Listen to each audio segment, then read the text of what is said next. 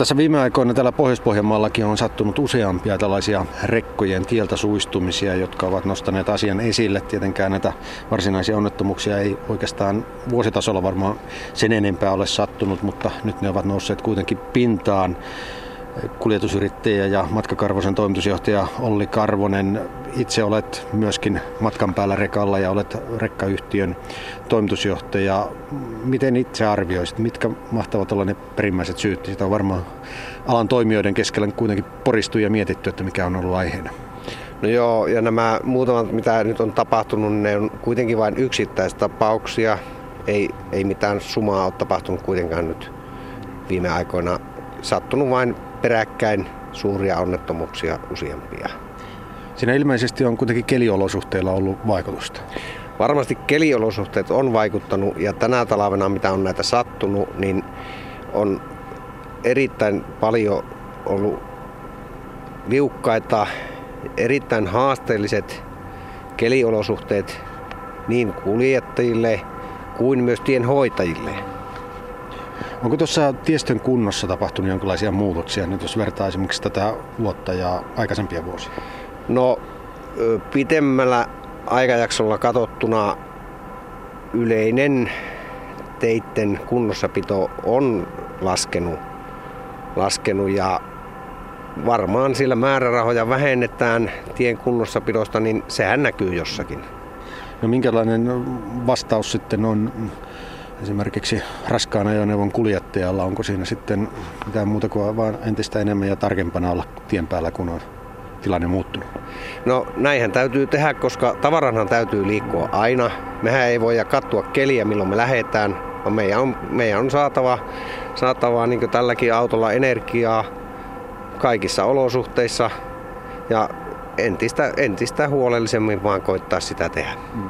No tiestöthän on luokiteltu kunnossapidon mukaan. Siellä on tietysti parhaimmat kunnossapitoluokitukset ovat niillä teillä, joilla on eniten liikennettä, mutta sitten on myöskin näitä alemman luokituksen teitä, joita sitten aurataan ja pidetään kunnossa vähän myöhäisempänä aikana. Miten se rekkayrittäjän näkökulmasta, onko se oikea asia ja oikea tapa hoitaa asioita?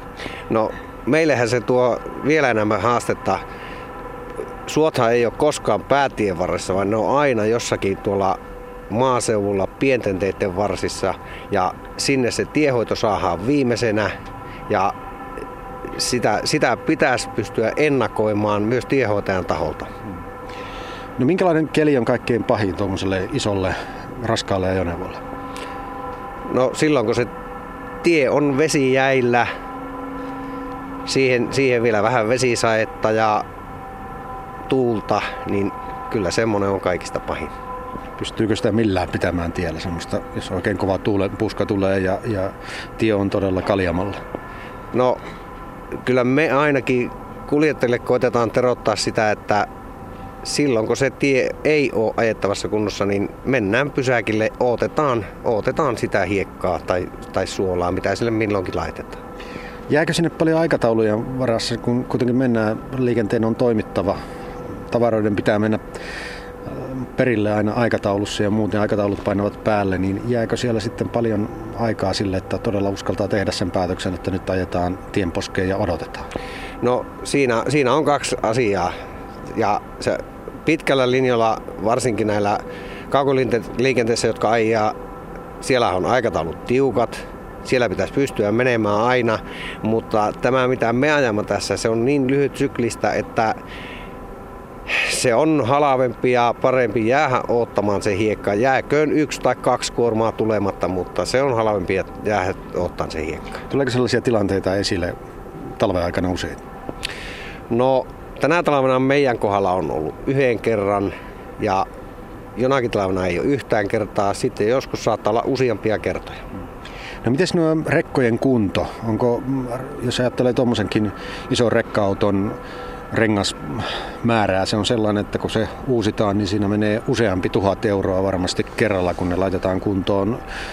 Tuleeko ne uusittua vai joutuuko siinä sitten miettimään tarkkaan, että kuinka pitkään voi sinnitellä vielä vanhoilla renkailla? Ei, kyllä tuohon vaihdetaan 3 kertaa renkaita vuodessa. Elikkä silloin kun se on tarve, niin silloin pannaan ja syksyllä laitetaan. Silloin Pyritään ennen ensimmäisiä liukkaita varmistamaan. Pannaan eteen uudet karkiat, talvipinnat, myös vetopyörät, karkiat, vetopyörät. Nastaa käytetään eessä, mutta se on minun mielestä semmoinen henkinen turva.